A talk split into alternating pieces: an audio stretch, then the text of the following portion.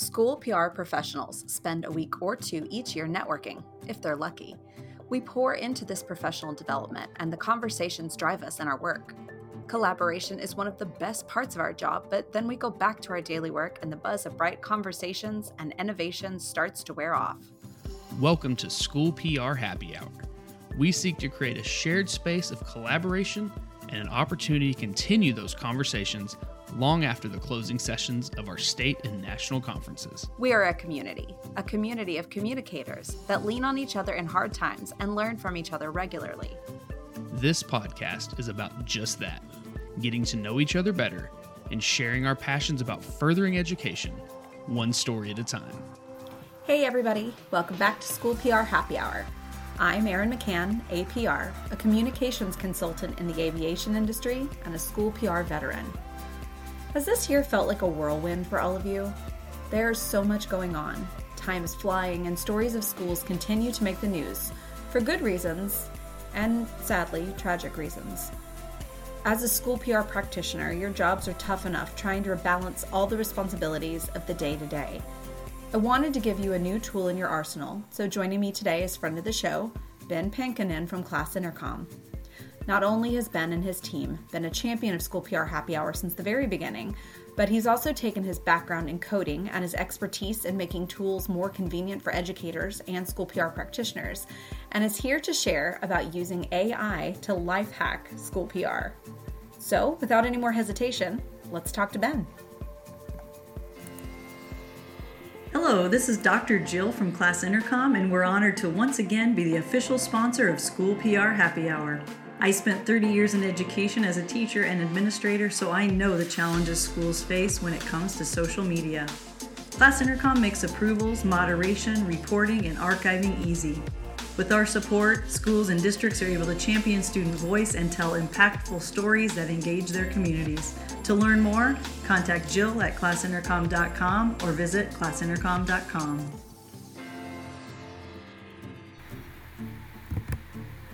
Okay, Ben, it has been a long time since I've had a chance to see your face, but I'm so happy you're here. How are you?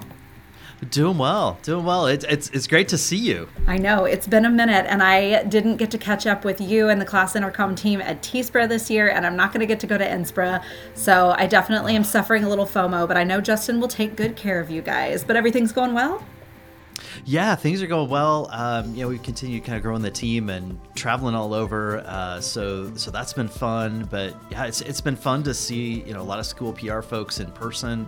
Um, I was just in California last week and got to catch up with a lot of folks. And um, you know, we'll see some more um, on the other side of the country next week. Well, it is fun to get to see people in person, and I'm glad that we're kind of trending back that back that direction. But for some of our listeners who may be new to the show or haven't caught one of the episodes where we had you or Jill before, um, let's just give you an opportunity to talk about who you are, your background, why you're joining us, and then tell us everything about Class Intercom and why it's such a great company. Well, thanks, Erin. You know, I, have gotten to you know meet you and, and know you for a handful of years now, as, as, well as Justin, and it's been really fun to track the journey of this podcast and how important it is uh, for school PR.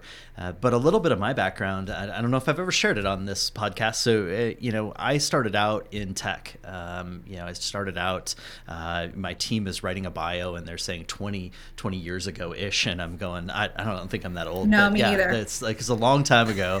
Uh, I started out in tech. I, I was building uh, actually websites in college. So my roommate, who uh, is now my dentist, was like, "What are you doing over there?" And I'm like, "Well, I'm actually, um, you know, I'm billing time. I'm making websites for." these like small businesses in town and he's like uh, how are you doing that and i was like i don't, I don't know i just sort of like learned how to make the websites and so you know in college i studied business and computer science and just was always around a lot of that web design you know building software products and it just always uh, was an engaging process for me. And um, you know my actually my first internship when i was in college was at a newspaper. And so i'd gotten to know the person running the newspaper just a little bit and uh, ended up being just a lifelong mentor of mine and hired me out for the summer to build their website. And i showed up uh, to make literally kind of their first website as a newspaper and it, it's really awesome to watch how that's industry has moved from that time to now, right, where we're seeing a lot less journalists at newspapers, which is really scary and sad. And, and you know, we try to go to bat for as many. And I have just a a heart for that business and that industry, having gotten a little bit of a start there, but also got to experience a little bit of this change. And so most of my career has been in those changes where we have these uh, dramatic changes of how do we move from something that uh, we, we've always uh, subscribed to a newspaper that uh, we, we unfolded and now uh, we're receiving it in a digital format and that changes the way we write, the way that it gets distributed, uh, changes everything about it. And so that, a lot of my background's been in spaces like that and have helped run some tech companies and you know, about five years ago, I got to interact with uh, a group of students. Uh, you know, my friend Taylor called me up and said, "Hey, would you come speak to this group of about hundred high school students? I know you've got a, a social media software company, and would you just kind of come and do a workshop with students?" And in the midst of that workshop, I had about a two hour span that I was filling. And about halfway through, uh, there were four young gals in the front row, matching MacBook Airs, uh, all kind of you know lined up. And you could tell they were the good students. And I realized as I'm assigning them work to do, which was to make content for their school, they were posting it onto the Facebook account. Nice. And so I, I turned to one of them and I said, Well, well how are you doing this? Because I, I, look over and I see that she's on Facebook and uh, she points uh, to, the, to the edge of her MacBook and uh, she's got a, a post it note with the username and password of the school's social media accounts on it and I said, "Oh wow." Um, I just sort of paused in my mind. I, had spent a bunch of time in financial services and regulated industries, and I thought, you know, I built a software that actually helps with a lot of this kind of process for managing social media. Uh, how can I help this to happen for this school because on one hand like i want journalism to exceed and i want um, I, I, want some really positive interactions as students i remembered you know times myself being a student, creating the videos for my school, playing them during homeroom, all of that sort of interaction. I wanted that to happen, but at the same time, I wanted it to be a safe environment. And so um, I ended up following up with there were five schools there that day. Uh, had a, a little Zoom call with them and said, like what are you doing to solve this problem and they said either we're not allowing students to be a part of the social media process or um, you know, we're just handing them a post-it note with the username and password and just having kind of a free-for-all student takeover. And I was like, well, we, we can help solve both of those problems, and hopefully we can get opportunities for so many more viewpoints uh, to be happening uh, within schools. And so that was really kind of where uh, where we got started with Class Intercom, and it's been such a fun journey since and i've gotten to meet so many great people and so many amazing students that are incredibly creative and uh, dynamic. Well, and you and your team have always been so incredibly supportive of this show, and we're we're so grateful for that. But as a former client, because when I was still working for a district, I used your product in in my district and absolutely loved it. I feel like I probably only scratched the surface of what we could have done because I think our overlap was about a year before I transitioned to a new role. But just the the ability to, you know, safe safety when we're talking about our kids and the fact that they're under 18 and you know, the brain is still developing. Sometimes on their personal social channels, they make some questionable choices. So we need some safeguards.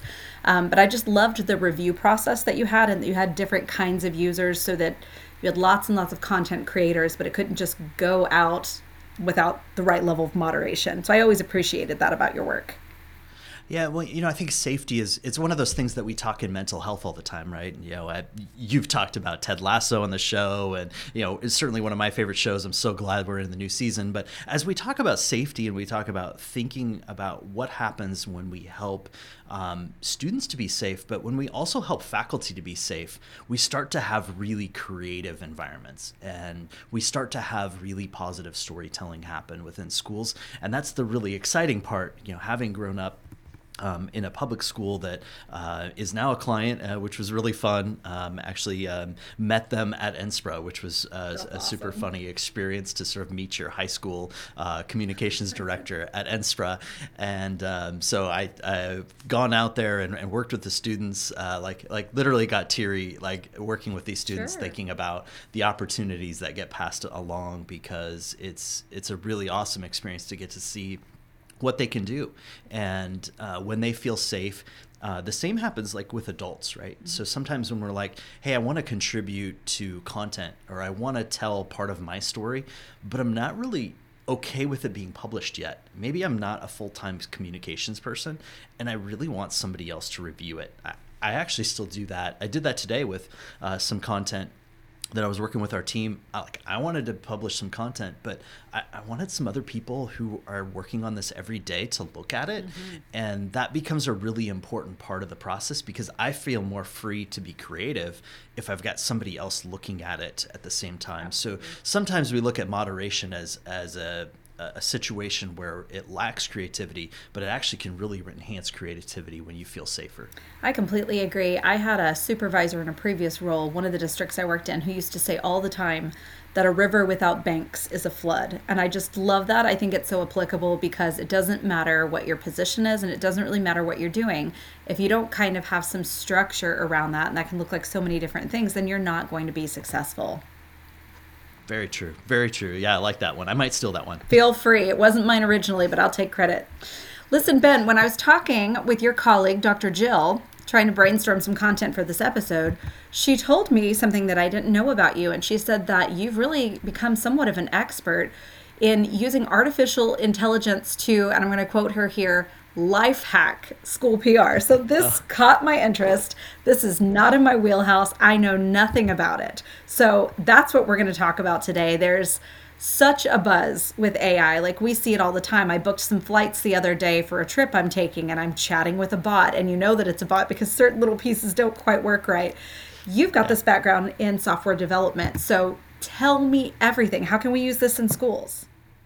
Well, that's really fun. I, I, I appreciate that Jill uh, said that I was an expert. Um, the, you know, the funny thing about AI and where AI is at today is um, no one has a really good head start in this space okay. because it's changing so quickly. Um, but the, the foundational elements of software development and really technology uh, really haven't changed all that much, but the acceleration at which uh, it's starting to feel human is really amazing. So if mm-hmm. you've started to play at all with uh, ChatGPT, you know ChatGPT, which is the, part of the OpenAI project, or um, Google just released uh, their Bard, um, uh, you know, which you can opt into. There's a number of different uh, applications that are starting to use more AI.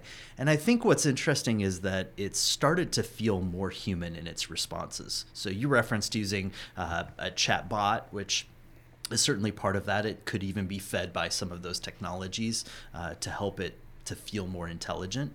But what happens is it, it's sort of like um, if I think of any other example of like you know when I interact with my dog, when there's ever something that happens with my dog and all of a sudden he seems kind of human, I, I sort of am I, like I remark at it, right? Like look how smart he is, right? right. But but then the like the inverse is also true, right? When my dog does something dumb, then I'm like, look, look, that's my dumb dog, right? and, and we sort of like explain it that way because we sort of benchmark as humans everything against here's what is human and feels human and interacts as though it's human and then sometimes something surprises us uh-huh. and you know back in november december when we started to have some major advances in ai um, those of us who started you know the day it came out and opened up chat gpt and we said oh wow this is advanced and it feels human in its response to me that was a shocking experience in that same way.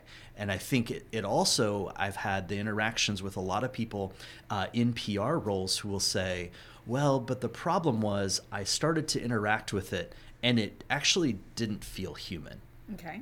And one of those interactions, I would say, the first thing I did when I started using ChatGPT is it gives you a little search box. So it gives me a little box. And so I started using it just like I would use something like Google. Like, so when I go out to Google, I sort of type something in and I, I expect it to send me a list of sites that I might go to, right? Well, AI doesn't do that uh, fundamentally. AI is actually assembling data for you. So, what's fundamentally different about it is if I go back to 20 years ago, the way that we used Google, uh, I actually went back to the Wayback Machine uh, just a, a, month ago because we were working on some AI concepts and, and learning it. And I said, you know, when we first started using Google, uh, there was a link at the bottom, right underneath your Google box, that said "How to Google," and you click on it, so I went back to the Wayback Machine, and I kid you not, it says, and you can go back and check me, 2001 on Google. The example that it says is consider if you are using a search that says Boston hotels, consider altering your search to say Boston Hotel. That's how simplified Google was wow. in 2001, right? Like we didn't realize that we had to be that specific uh-huh. and we had to use things like Boston and hotel, or we had to search in terms like that. We've started to now use what we call natural language processing. So in Google, it means I, I now search for things like what's the best hotel in Boston? Uh-huh. and that's that's the type of search that I would use on Google. Well, now that we're introducing something that doesn't send me to a link, you know, to a bunch of links for hotels, what I can now do is I can go into ChatGPT. I just did this for a vacation. I said, if I'm going to be in Boston for five days, what should I do? And then it will type out paragraphs and it will tell me the hot spots and here's what to do. And it will actually write that text for me. So it's a fundamentally different way of thinking because I'm asking it to actually answer the questions. Or in some cases, I'm actually asking it to interact with me.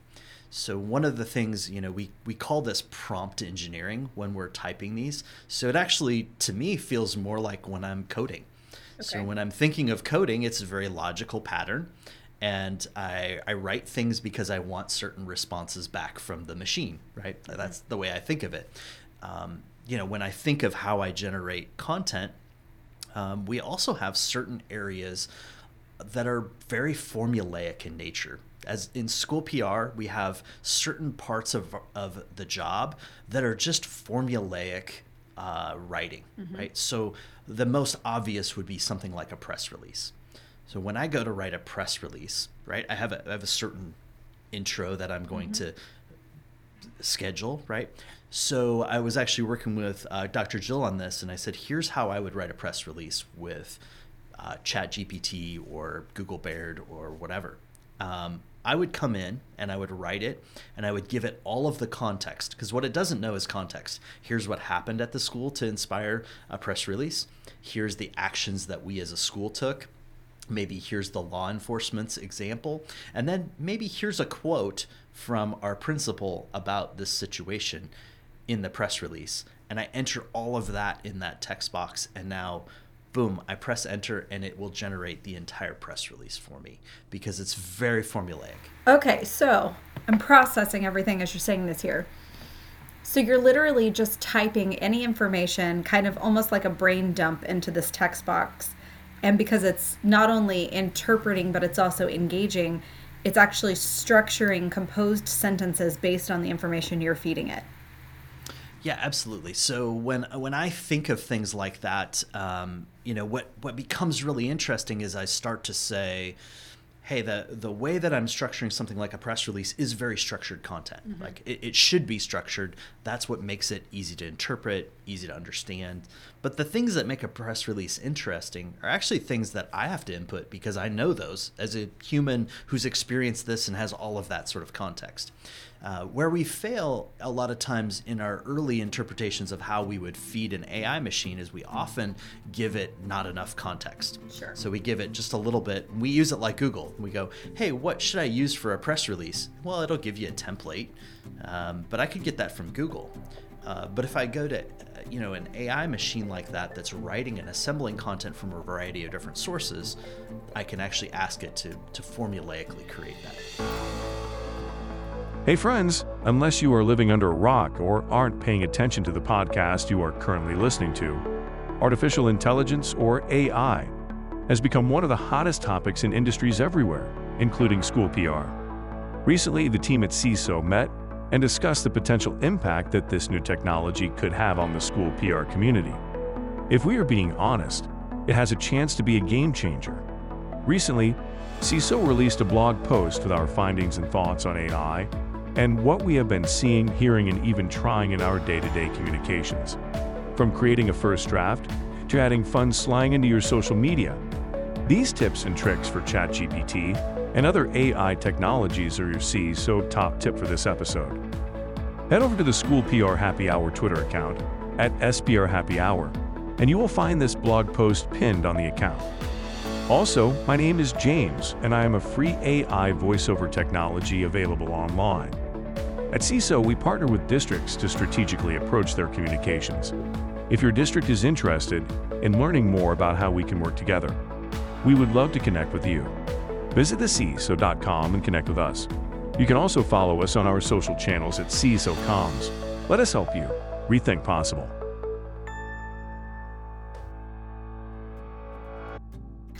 So, do we have colleagues that are already using this in school PR, or are we coming Oh, in sure. with? We do. Okay, so so where are Yeah. they using it? They're using it for press releases. What else? Yeah, so so press releases are a really interesting component, um, you know, and there's there's certainly some blowback. Uh, there was one uh, at a university uh, just a month or two ago that had uh, that had released a press release during a tragic event, and they actually accidentally included the uh, phrase down at the bottom that said uh, "written by ChatGPT." Oh, that's uh, rough. So oops on that right um, but you know so there's there's definitely some strong cautions I, I would have in using it um, you have to read it you have to understand it uh, but you know when you're using that sort of structured format one of the other things that happens a lot of times is you start to have events that happened last year that are going to happen again this year. Uh, when that happens, one of the things you can do is paste in all of that copy and content, and you can ask it to revise the dates, location information to a different event and new location, right? So there's actually a lot of content that we spend our time doing in school PR that might be repetitive in nature. So it might be something where we made this press release last year or we made this you know piece of information last year. Now we want to have it write it again. Um, those are really simple use cases for something like ChatGPT. Uh, you know, another one that's really interesting is, you know, we start to get a little bit more complicated uh, when we start to think about things like, you know, my my wife's a teacher, and uh, in January she is teaching a brand new class, and she said, "Hey, I'm just working on the syllabus for this class." And I said, "Well, what's the class title?" So I'm sitting there on my laptop, and I sort of take her class title. Uh, I said, "Did you have a description anywhere?" And she goes, "Well, no, it's about this and it's about that." And she sort of telling it to me, and um, I paste it all into ChatGPT, and I turn around and I say, "Well, would this work?" I said, "How many sections do you have?" She said, "Well, I have 16, uh, you know, different touch points." And so it spits out a syllabus, and she turns to me and goes, You cannot imagine I just spent two hours making that. Like, you know, now how I introduce creativity in the classroom, how I do that, that's all a different exercise. But what I actually need to formulate for something like a syllabus that is very logical and works through a progression of different topics, that's actually something that uh, an AI machine does an incredible job at writing. I mean, so many thoughts here. First, um, I'm I'm teaching a class again next summer, so will you please write my syllabus for me? I'm very very busy. Sure, That'd be sure. great. Um, but two, so this is um, a healthy dose of paranoia and everything I do. Is it is it a fear that machines are becoming so sophisticated and so human like that like we might all be out of a job as school PR practitioners? Well, I love that you asked that. Um, you know, I always think of the uh, the episode of The Office where Dwight is competing against the machine, right? He's uh, he's sort of the salesman against the machine, and you know that's not the scenario we want, right? Like that's not a good situation where we're sort of dragging our feet and uh, you know telling people we don't want to compete against the machine. At at the end of the day, we want to do and learn the things that AI isn't going to do, Right. so we can edu- educate AI to do the thing that it that it can really help us to be more efficient at. So when we think about that, like one of the first things uh, I was working with one of our interns uh, who's doing uh, branding, uh, you know, at the university. Um, he's graduating soon, but I said, "Well, you're working on a branding project with clients." I said, "When you hand a new client a brand, are you giving them AI prompts that tell them how they could educate AI to talk about their brand?" And he said, "Well, what do you mean by that?" I said, "We give them like a logo, we give them uh-huh. like a, some title and language." And I said, "Why wouldn't you write, you know, that about section?" Uh-huh. Uh, when you write that at the bottom of your press release or you write that in the bottom of all of these sections, I said that language now becomes so much more important. You need to be pasting that every time you're using AI because it's now going to say, well, now I know about what Lincoln High School is about I know what Lincoln Public Schools is all about because I've got the language that's ready to go for that. Uh, so things like that become really important because that that writing actually becomes more important than it ever was before. The other thing that's really interesting is, um, and you you can experience this in so many different ways, but um, AI is not very good at interpreting, creating, or evoking emotion. Okay, right, that makes sense so you know like like like Erin, when we get together and we talk and we, we see each other in person, I know you're not going to be at NSPRA, but we, will figure it out. We're going to really find a time. salty about that, by the way. But yes, go on. Okay, okay. we're going to find a time, and you know, we're we're going to have a conversation about how life really is. Mm-hmm. You know, how the family's doing. You know, how in the midst of a pandemic, you were uh, getting more education, and you were learning about uh, different industries and you are engaging professionally in so many different ways at the same time growing a family and managing all of those things as a mom and that speaks to the heart of the pain and sacrifice and emotion that you've had to go through in the last four or five years that I've known you, uh, which is inspiring uh, to me and it's inspiring to your listeners and it's inspiring to all the people around you. And that is the type of thing that AI can't connect to. Well, thank you for your kind words and what an excellent point, right? Like if we're if we're running in fear or, you know, maybe just running slightly paranoid as maybe I do it from time to time, it's a great point. Like we can we can take these tools and we can train these tools to be useful resources, but at the end of the day, it doesn't make up for the human interaction, the human emotion. Exactly. So when we think about all of the things we have to tell stories about in schools, right? We think about the individual students that need their story told, and we need to uh, disperse those stories. It's not just the story that makes it into the newspaper that we want to retell somewhere else. AI can tell that story. It's already hit the newspaper. It's hit. Uh, it's hit the internet somewhere. That's not the interesting story. Ask AI to go find the underdog in your school. Ask him to uncover that story like a journalist would, uh, like the opportunity to go walk into that classroom and say, "Here's a young student who has had adversity and has had to overcome this." And the only way we can understand and relate to emotion is when we've dealt with those types of emotion. Right. And when we can empathize with that and say, I know what it's like to feel like an underdog. I know what it's like to not have my voice be heard. And I know what happens when all of a sudden it it does have success and it finds an audience. And those are the types of things that we get really passionate about. And AI is not good at that yet, right? It might help you create the list of blog stories, and it might help you, um, you know, set up a calendar of events and help you restructure your content, come up with ideas, even. But it, it doesn't help create that emotionally engaging story that we can uncover by being in a school, uh, by going and capturing that event. We can ask it to tell us about a football game but it won't tell us about the football game we just experienced or the last second shot as we're finishing March Madness we get to witness last night. That's the type of thing it can't do yet. So the school PR practitioner lives to serve another day. Yeah, I think I think you're right. I think you're right. I think you know, just like Dwight beat the, the machine. You know, I think I think we're going to be fine on that front. Uh, it is going to change the nature of our work, though. Well, and I think uh, I think there's going to be more expected of us you know what what a great way that you just said that there will be more expected of us but maybe it can help us jump a few steps ahead too so while you were speaking there I kept thinking about the four years that I spent as a one person shop in a previous district and how if I had the technical knowledge to do so and if these tools had been available, how I could have streamlined so much of my work and really just cut out extraneous things that kind of suck up your time because they could just have been done twice as fast.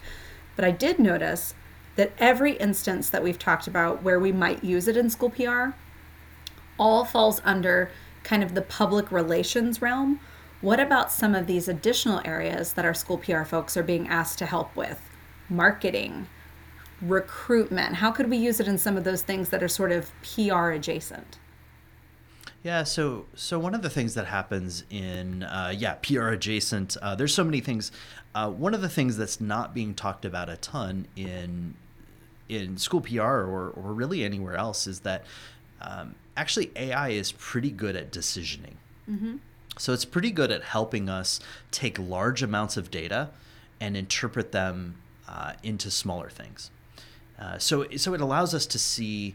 Um, you know where I, I'm really hoping it's going to help me in the near future is with my email uh, because I receive a lot of emails a lot of the things that I receive over email are not that interesting. Uh, they might be sales emails, they might be you know of random newsletters, things like that. But separating those out, no, Gmail does some of that for me, and it has some AI built into it. Google's been working on this for a long time, but there are major advances that it can start to make for me in helping me know the difference between this email and email I need to take action on and email I don't need to take action mm-hmm. on.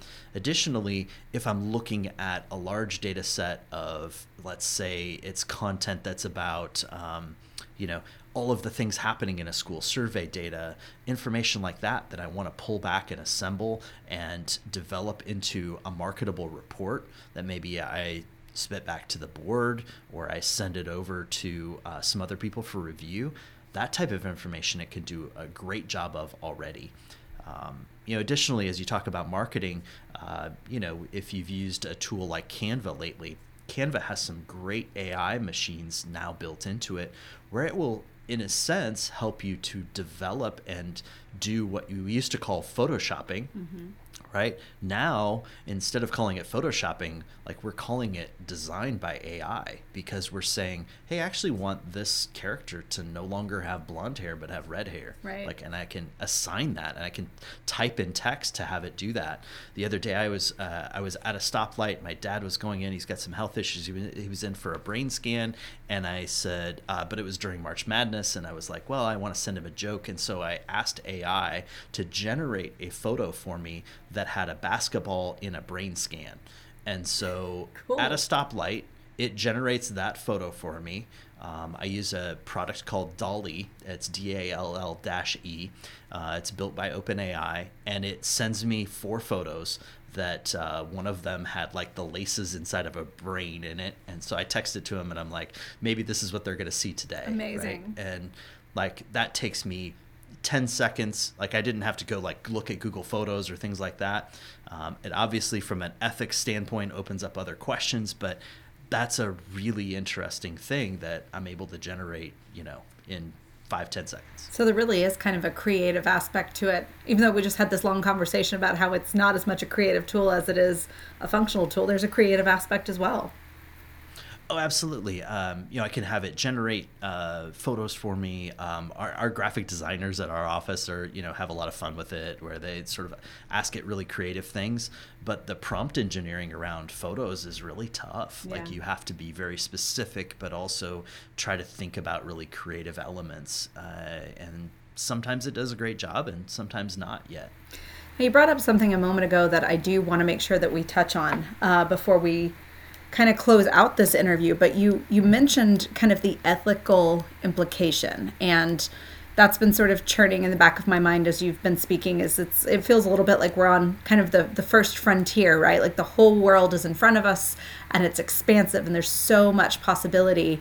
But but what about the things that we already have in place? How are we protecting content that already exists authors that already exist? Is there a copyright concern yeah, uh, there's there's clearly copyright concerns. Uh, there's a emerging area of law. And anytime we say there's an emerging area of law, if we ask the attorney in the room, uh, is there a copyright concern about the material that I just asked ChatGPT to generate for me? They're going to say, well, maybe, Uh-huh, right? Like, course. like um, that's that's oftentimes what the lawyer in the room's going to say. Um, but you can also ask those machines oftentimes, can you cite the source? Sure. And so that's one of the things we educate our co- copywriters here to do is when you're asking it to source different materials and you ask it to find materials for you, ask it to also cite the sources of where it's finding that. Just like you would tell a student to do when they go to the library and they find something and they're writing a paper, they should cite the sources. So Naturally, it won't cite the sources, but if you ask it, uh, please generate five examples and cite the sources for those five examples, it will do that for you. And so that becomes a really important thing so that we start to understand when we're citing a source and when this is net new content. And that becomes a really interesting component as we think about copyright. But also, I, I would say, you know, we also want to focus in the areas where we're genuinely creating net new content. And mm-hmm. that to my to my earlier point we want to really become journalists in our schools. We want to find those opportunities to uncover the emotionally engaging and exciting content that we know is unique and new. And then use ai for the stuff that is assembly and organization and putting all of that together. And i think if we're really looking at where the future goes for school pr that's where there's so much exciting opportunity because if I can free up more time to become the journalist to uncover those stories within a school, then I have so much more time for that. And I get to find the really truly unique opportunities that elevate my school. And that's why most of us went into this work, isn't it? Like, you just hear that consistently. Like, I came into school PR because I wanted to tell the stories of students, not because I want to sit at the admin building and go through a mountain of paperwork every day. And that comes, right? Like, you move up in leadership and that comes. But at the end of the day, we all want to be journalists on the ground. Yeah, yeah. So and, and that's something we can't replace. I, it it breaks my heart to see where that industry that I started in is Yeah. has gone to with so many fewer journalists in our you know, in our communities and I think it's it's really an opportunity for us to say there are truly important stories for us to uncover. Uh, we've got to find ways to uncover those. We've got to do it in a systematic fashion, oftentimes. We've got to find ways that other people can help us un- uncover those stories, tell those. We can't be at every room, every building. So the more we can do that, uh, the more power there is in that. Ben, this has been such a wonderful chat. I've loved learning more and it's been great catching up with you. Do you mind sharing your content or content? Do you mind sharing your content or your contact information so our listeners can reach out if they have questions? Yeah, absolutely. You can always email me, ben at classintercom.com. Uh, you can find me on all the social media channels. It's Ben Pankonin, P A N K O N I N. Uh, but, you know, at classintercom is where you'll find us all over the place, and hopefully we'll meet you in person and we can have an emotionally engaging conversation like real people do. I love that so much. Thank you, Ben. Thanks, Erin. It's been fun to be with you.